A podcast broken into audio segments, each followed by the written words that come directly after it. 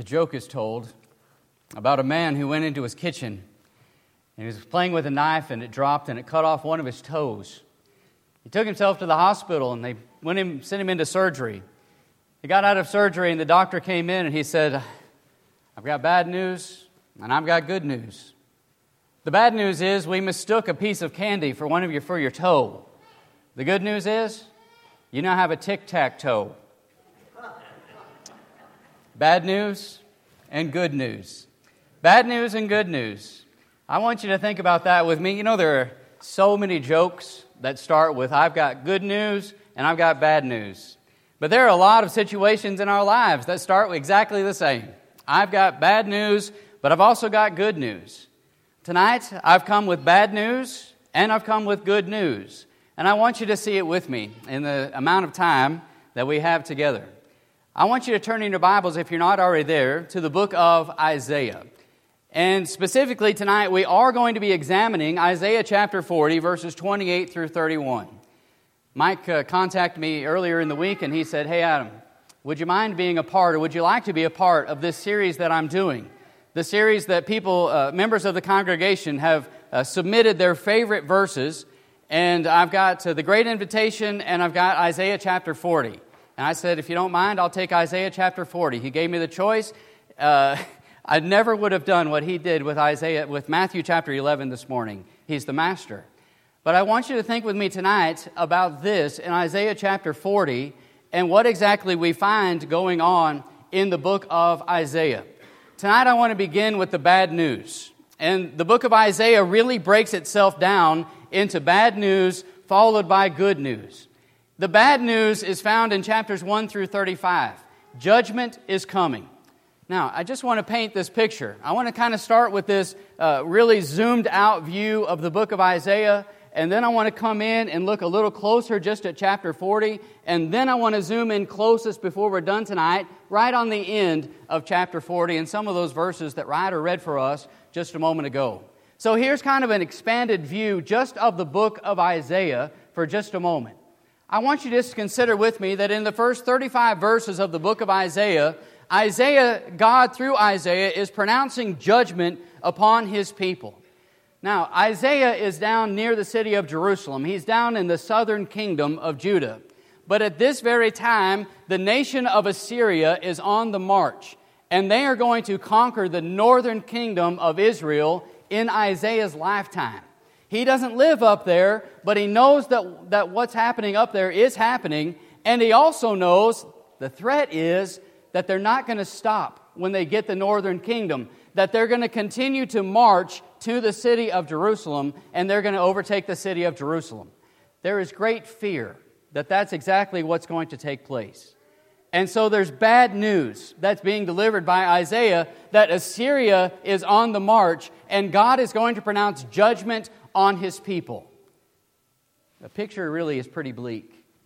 But I want you to just examine with me a few verses that tell us how bad it really is. If you open your Bibles, go all the way back to chapter 1 in the book of Isaiah. Isaiah chapter 1. I'm not going to put these verses on the screen, but just think with me about what the situation looks like. Isaiah chapter 1 and verse number 10. The Bible says, Hear the word of the Lord, you rulers of Sodom Give ear to the law of our God, you people of Gomorrah. Uh, Sodom and Gomorrah, long since destroyed, right? It's just imagery. It gives us an image of what's going on in the people of God in that day. You are behaving as if you are Sodom and Gomorrah. And what did God do to Sodom and Gomorrah? He judged them, right? He destroyed them. And Isaiah says to the people in his day, You are behaving the same way as Sodom and Gomorrah. Look at chapter 2 and verse 8. The Bible says, Their land is also full of idols. They worship the work of their own hands, that which their own fingers have made. And people are bowing down to the idols that they have made. I'm just asking the question why is judgment on its way? Why is God unhappy with the situation among his people? Well, they're not behaving properly. They're putting idols in front of Him. In chapter 5, here's a picture of God's people. In verse number 20, Woe to those who call evil good and good evil, who put darkness for light and light for darkness, who put bitter for sweet and sweet for bitter. Woe to those who are wise in their own eyes and prudent in their own sight. Woe to men mighty at drinking wine. Woe to men valiant for mixing intoxicating drink, who justify the wicked for a bribe and take away justice from a righteous man. You're starting to get a picture of what it's like to live in Isaiah's day? You're starting to get a picture in your mind of what it looks like among God's people and how they're behaving themselves? It looks like Sodom and Gomorrah. It looks like a land full of idols. It looks like a land where people are calling what is evil good, and those who are standing up for good are being called evil. They've got it all reversed. They're long and intoxicating drink, and they're taking away righteous judgment. In chapter 9, in verse 17, the people are called hypocrites. All right, you're all behaving as, uh, as if you are hypocrites. Over in chapter 10, verses 1 and 2, the prophet speaks about the oppression of the poor, the oppression of those who are downtrodden, taking advantage of widows and orphans. They don't care about justice. They don't care about what's right. They don't know what's right. They're not behaving as if they know what's right. And these aren't people in the world, these are God's people. And that's what we're talking about. That's what we're dealing with in Isaiah's day. And that's why judgment is being pronounced. That's why God, through Isaiah, is pronouncing bad news. Now, I don't want you to leave this section of Isaiah and say, well, it's just all bad news. No, it's not. There is some good news that's mixed in. For example, in Isaiah chapter 2, verses 1 through 4, Isaiah is going to look into the future and talk about the kingdom that's going to be established in the latter days. He talks about the word of God going forth from the city of Jerusalem. He is looking ahead to the days of the Messiah and the kingdom that was going to be established. It's not all bad news. In Isaiah chapter 6, beginning in verse number 1, Isaiah sees God in a vision, high and lifted up, sitting on his throne, and the train of his robe filling up the entire temple, and the whole earth being filled with the glory of God. It's not all bad news. There's some good news sprinkled in. But by and large, these first 35 chapters of the book of Isaiah, the picture is pretty bleak. It doesn't look good. Go on with me. In chapters 36 through 39, we're just doing a very quick survey of the book of Isaiah. In chapters 36 through 39, we just get a bit of historical information. There's just a pause here that seems to tell us what's going on. And what we find is that Assyria stops. They get, in fact, to the city of Jerusalem, but God stops them at the door. They don't actually get in. God takes care of it Himself in Isaiah chapter 37. The Bible says, beginning in verse number 33, Therefore, thus says the Lord concerning the king of Assyria, He shall not come into this city, nor shoot an arrow there, nor come before it with shield, nor build a siege mound against it. By the way that he came, by the same shall he return, and he shall not come into this city, says the Lord, for I, I will defend this city to save it for my own sake and for my servant David's sake. Continue in verse 36. Then the angel of the Lord went out and killed in the camp of the Assyrians 185,000. And when people arose early in the morning, there were the corpses, all dead. So Sennacherib, king of Assyria, departed and went away, returned home, and remained at Nineveh. In the next verse, he's going to die. God destroyed the Assyrian army by himself. His people didn't have to fight. He fought the fight for them. He killed 185,000 in one night, and they tucked tail and they went home. Assyria was no longer a threat to the southern kingdom of Judah. However, in the next chapters, God foretells a time when there would be a threat against the southern kingdom of Judah. He's going to talk about this little nation, at this time in Isaiah's day, a little blip on the radar. It wasn't any nation to be concerned with. It certainly was not any kind of world power. Nobody really knew about Babylon. They didn't know exactly what they would become. They were not seen as a threat. So these, uh, these people, you know, from that little nation, they, they come over and they see King Hezekiah.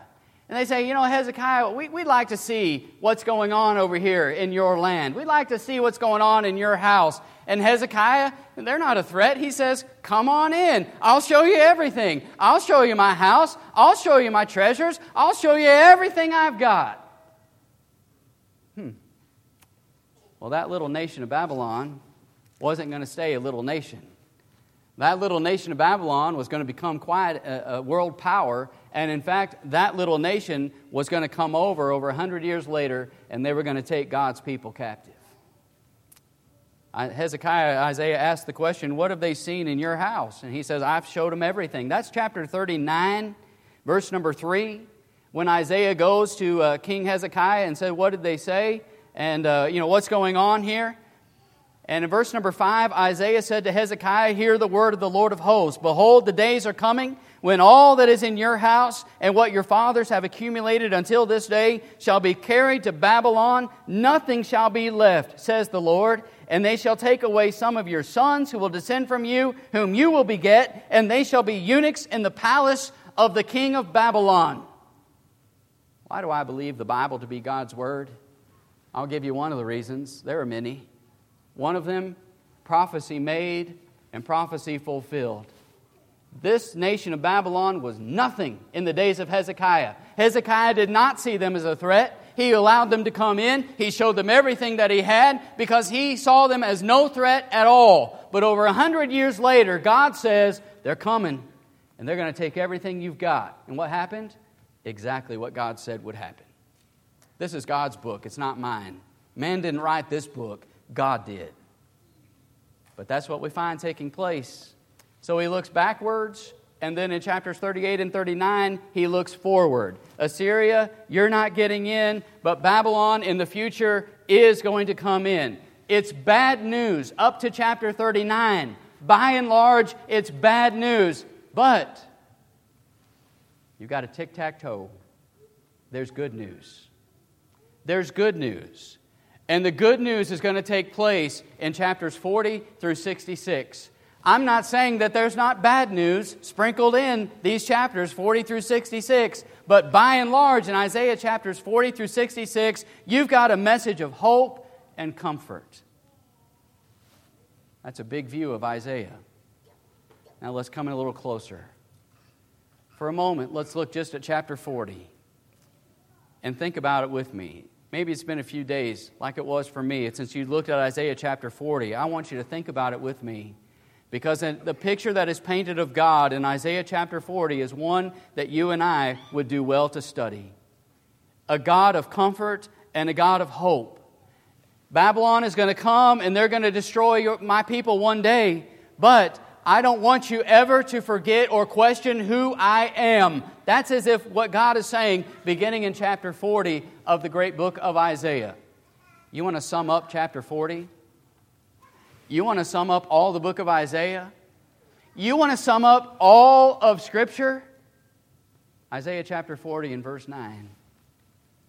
O Zion, you who bring good tidings, get up into the high mountain. O Jerusalem, you who bring good tidings, lift up your voice with strength. Lift it up. Be not afraid. Say to the cities of Judah, Behold your God. Genesis 1 and verse 1. In the beginning, God. It's been bad news by and large up to this point. And now the script is about to flip here in chapter 40. And God is reminding his people, I know that the picture looks a little bleak. I know you're going through tough times. I know you brought a lot of this on yourself, but maybe there are a lot of you who didn't bring this on yourself. Maybe you're just suffering the consequences of other people's decisions. Have you done that before? So have I. I can bring a lot of this on myself, but I also can suffer because of the choices that other people make. God says, I don't want you ever to lose who I am. Behold your God. Judah, go up on the high mountain and lift up your strength. Get a, get a bullhorn and shout it from the mountaintop. Behold your God. Get a picture of God in your mind. And bad news can go to good. And that's what we're talking about. Bad news can go to good when you can get a picture of God. Just in Isaiah chapter 40, here's a quick view of what we get as a picture of God. Going back to verse number 1, he has just told Hezekiah that the, those people are going to come and take out your people. And the very next verse, chapter 40 and verse 1, comfort, yes, comfort my people, says your God. Speak comfort to Jerusalem and cry out to her that her warfare is ended, that her iniquity is pardoned, for she has received from the Lord's hand double for all her sins. Remember uh, 2 Corinthians chapter 1, does it come to mind? Comfort, yes, comfort all of my people. Who is God? 2 Corinthians chapter 1 and verse 3. Paul says, He is the Father of mercies and the God of all comfort. Who do I need in my life when things look bleak? Who can I look to when things uh, around me seem to be all discouragement? Who can I look to when I'm feeling down and downtrodden in my life? The God of all comfort. He says, I'm with you. This is the picture of God. Behold your God. Get this picture in your mind. Look at chapter 40 and verse 18. To whom will, then will you liken God? Or what likeness will you compare to him? Verse 25 To whom then will you liken me? Or to whom shall I be equal? Says the Holy One. There is no one equal to God. And that's what he's saying. I know the picture looks a little bleak. I know that you've received some bad news, but I have great news. I haven't gone anywhere. This is who I am. I am your God with no equal. I love Isaiah chapter 40. This is a great picture of God that we get in this, uh, in this one chapter that Isaiah points out. Look at a God of creation in verse number 12. The question is asked Who has measured the waters in the hollow of his hand, measured heaven with a span, and calculated the dust of the earth in a measure? weighed the mountains in scales and the hills in a balance. Look at verse 21. Have you not known? Have you not heard? Has it not been told you from the beginning? Have you not understood from the foundations of the earth? It is He who sits above the circle of the earth, and its inhabitants are like grasshoppers, who stretches out the heavens like a curtain and spreads them out like a tent to dwell in. Who sits above the circle of the earth? I don't. You don't. God does. Behold your God, the God of creation. Verse 26 says, Lift up your eyes on high and see who has created these things, who brings out their host by number. He calls them all by name. By, his, by the greatness of his might and the strength of his power, not one is missing. You getting a picture of God in your mind? That's what Isaiah is painting for us a portrait of God. He says, I don't want you to miss it.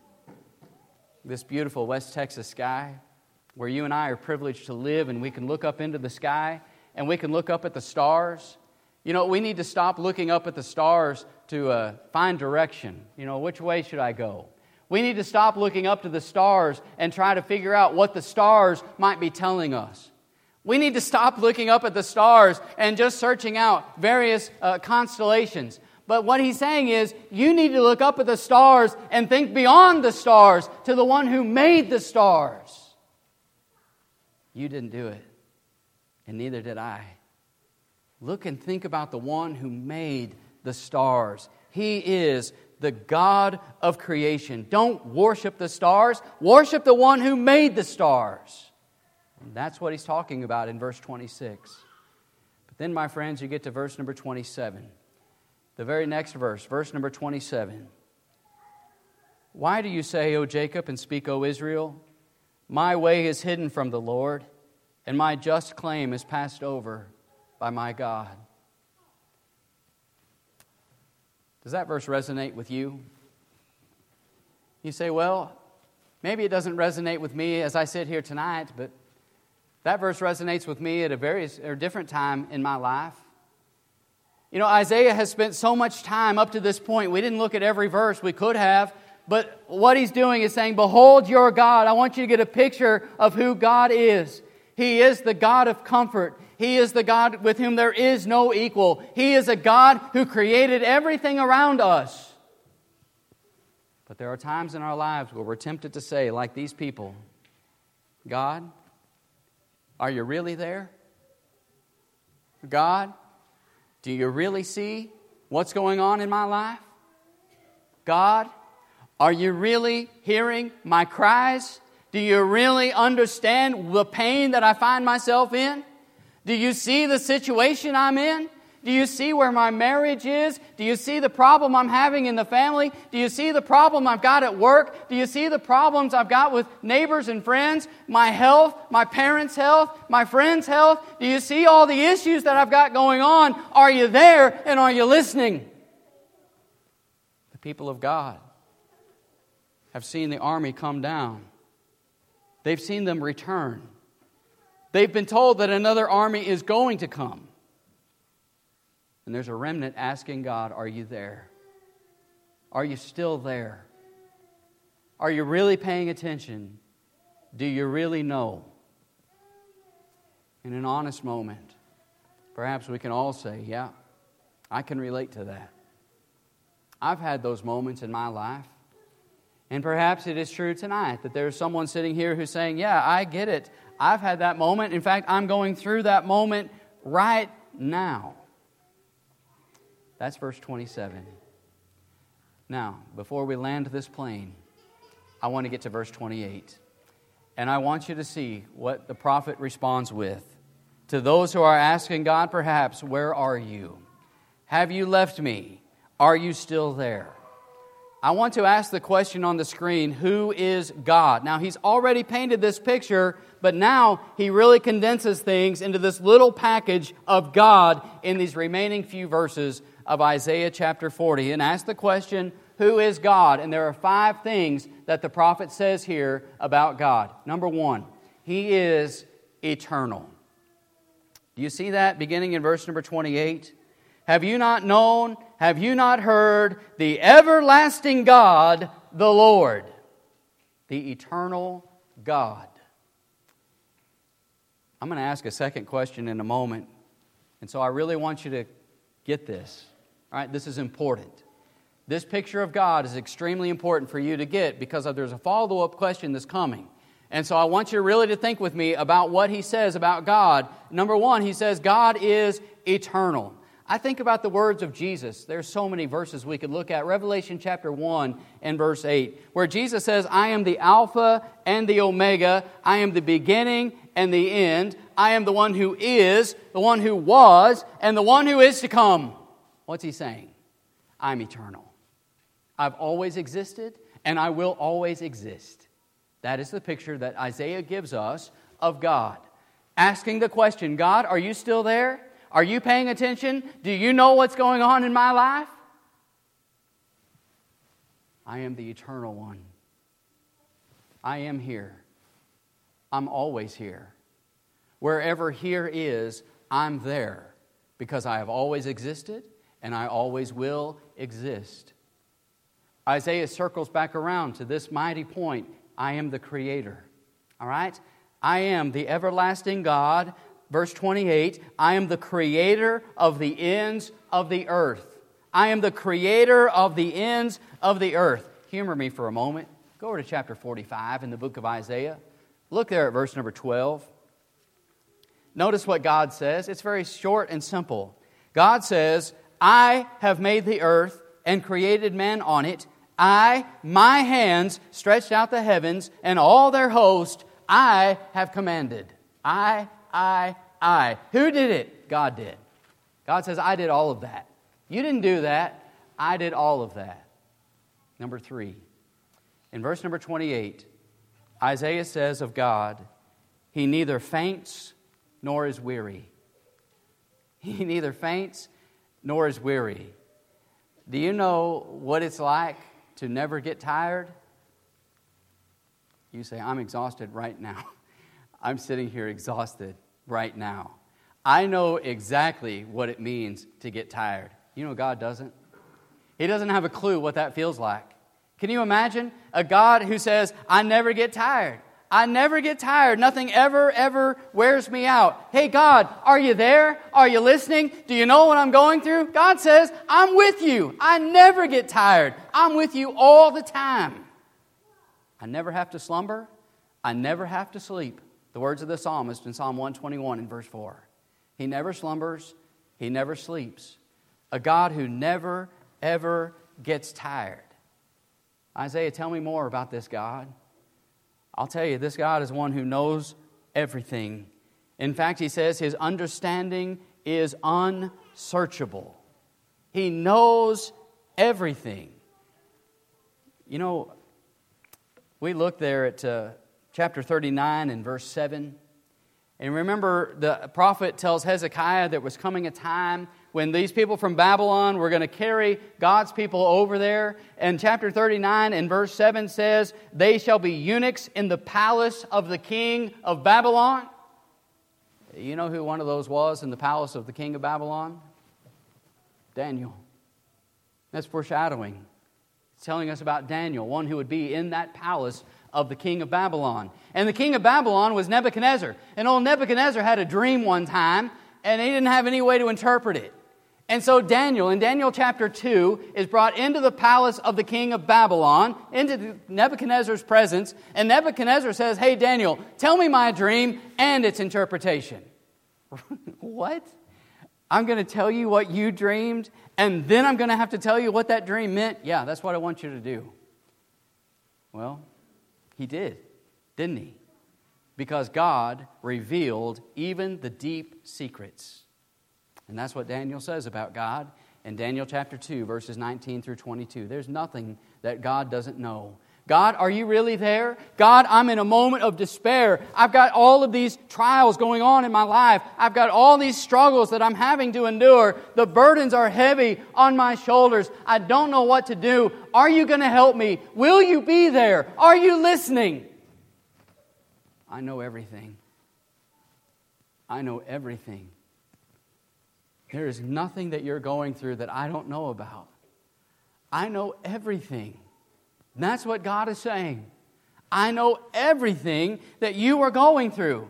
Isaiah, give me one more. Isaiah chapter 29, or chapter 40, verse 29. He gives power to the weak, and to those who have no might, he increases strength. A God who is all powerful, willing to supply strength. He is a God who does exceedingly abundantly above all that we can comprehend, that we can think or ask according to his power. That's what Paul says in Ephesians chapter 3. That's the picture that Isaiah gives. And so we ask the question, Who is God? I asked you to think with that about me, all right? You see that list on the, the screen? You've thought about it, you've written it down perhaps. You think about, okay, this is the picture that Isaiah paints. I've taken it right off the page of verses 28 and 29. Here is God. Here's the picture of God eternal, creator, never gets tired, knows everything, all powerful, and able to supply strength. That's who God is. Ask the second question Who is man? Who is man?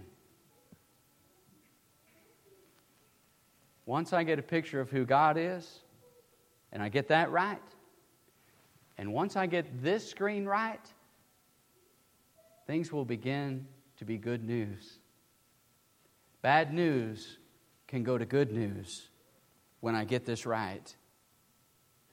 I ask you the question in verse number 30 what does Isaiah say about man? Isaiah says, Even the youths shall faint and be weary, and the young men shall utterly fall. What do we know about us as human beings? Number one, we get tired. Even youths grow faint and weary. I challenge you, or I invite you, perhaps, not a challenge, but I invite you, in a few minutes when we're dismissed and go outside, just stand on the concrete and watch our youth. Just watch them. Some of them you can watch even in here, and, uh, and you will see their energy, right? And we say, as we watch the young people, oh, if I only had this much of that energy, right? We say things like that all the time. If I just had this much of their energy, and they'll just be flying and chasing and running all over that churchyard in just a few minutes. They love to run. They've got all this pent up energy, and it has to come out. But you know what will happen? They'll sleep tonight. They'll sleep tonight. We hope, right? We hope they'll sleep tonight.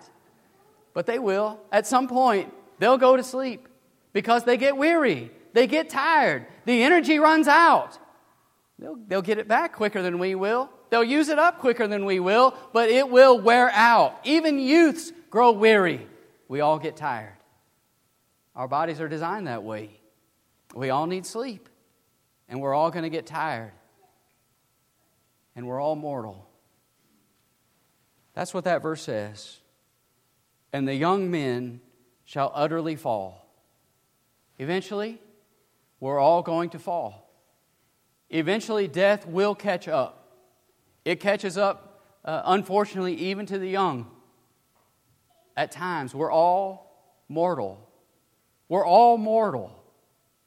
And so, when you take this previous screen and you think about who God is, and you get that right, and then you go to the next and you see who man is, if you put your trust in you, you will fail. You put your trust in you, you will fail. I'm glad that somebody wrote on a note card Isaiah 40, verse 31. Because in two minutes, it's what we find in this very comforting verse. Those who wait on the Lord shall renew their strength. They shall mount up on wings like eagles. They shall run and not be weary. They shall walk and not faint. Those who wait on the Lord, those who are expectantly enduring, endurance with confident expectation. It said of the Thessalonians in 1 Thessalonians chapter 1 in verse 10, they were waiting for the Son of God from heaven. They were eagerly anticipating the return of Christ. That's what the verse means. That's what they're saying. Those who wait on the Lord, those who, because of who God is, place their confidence in Him and not in themselves, will excel. You wait on the Lord. You put your confidence and trust in Him. That's what that verse is talking about. They shall renew their strength. It shall be fresh again. It shall be like the little child waking up to take off the next morning, refreshed and renewed. God says, In me and putting your trust in me, your strength can be renewed. And you shall mount up. You shall mount up. I suppose it doesn't need a definition. I just want you to think with me that that is an upward motion. God, I found myself here, deep despair, and I'm looking for a way up. I'm looking for an upward maneuver. And God says, You find it in me. Don't you trust in yourself. Don't you try to do this alone. You have me and I will help you upward. I titled the sermon Blessings of Trusting in God. This is it. This is what it all comes down to. Bad news becomes good news when I trust in God. God says you can have renewed strength. I think about NASCAR. I've never been a NASCAR fan. it's just a bunch of left hand turns. I, just, I've had trouble getting into it, right? Just going around a track. But sometimes life feels like you're just taking left hand turns all day, all right? I'm not knocking those who do like it. I'm just saying it's not my cup of tea. But sometimes life just feels like you're going around the track and all you're doing is making left hand turns. And eventually you make enough left hand turns and your tires begin to wear out. What do you have to do? Exit onto pit row. Now, pit row, that's pretty amazing with those guys and what they can do jack up the car so fast and they yank off the old tires and they throw on the new tires and you're off again. And what are you? Fresh. Fresh. God says, I can do that for you. I can renew your strength. You're down, I can pick you up. I can mount, you can mount up with wings like eagles. There's a lot that I could say about eagles. I don't know much, but I can tell you that eagles don't spend a lot of time flapping their own wings. Little birds flap their own wings, right? They've got to get up and they've got to try to fight the wind and they can't go very high. And so they spend all their energy flapping their little wings. Eagles don't do that. Eagles let the wind, the current, take care of it.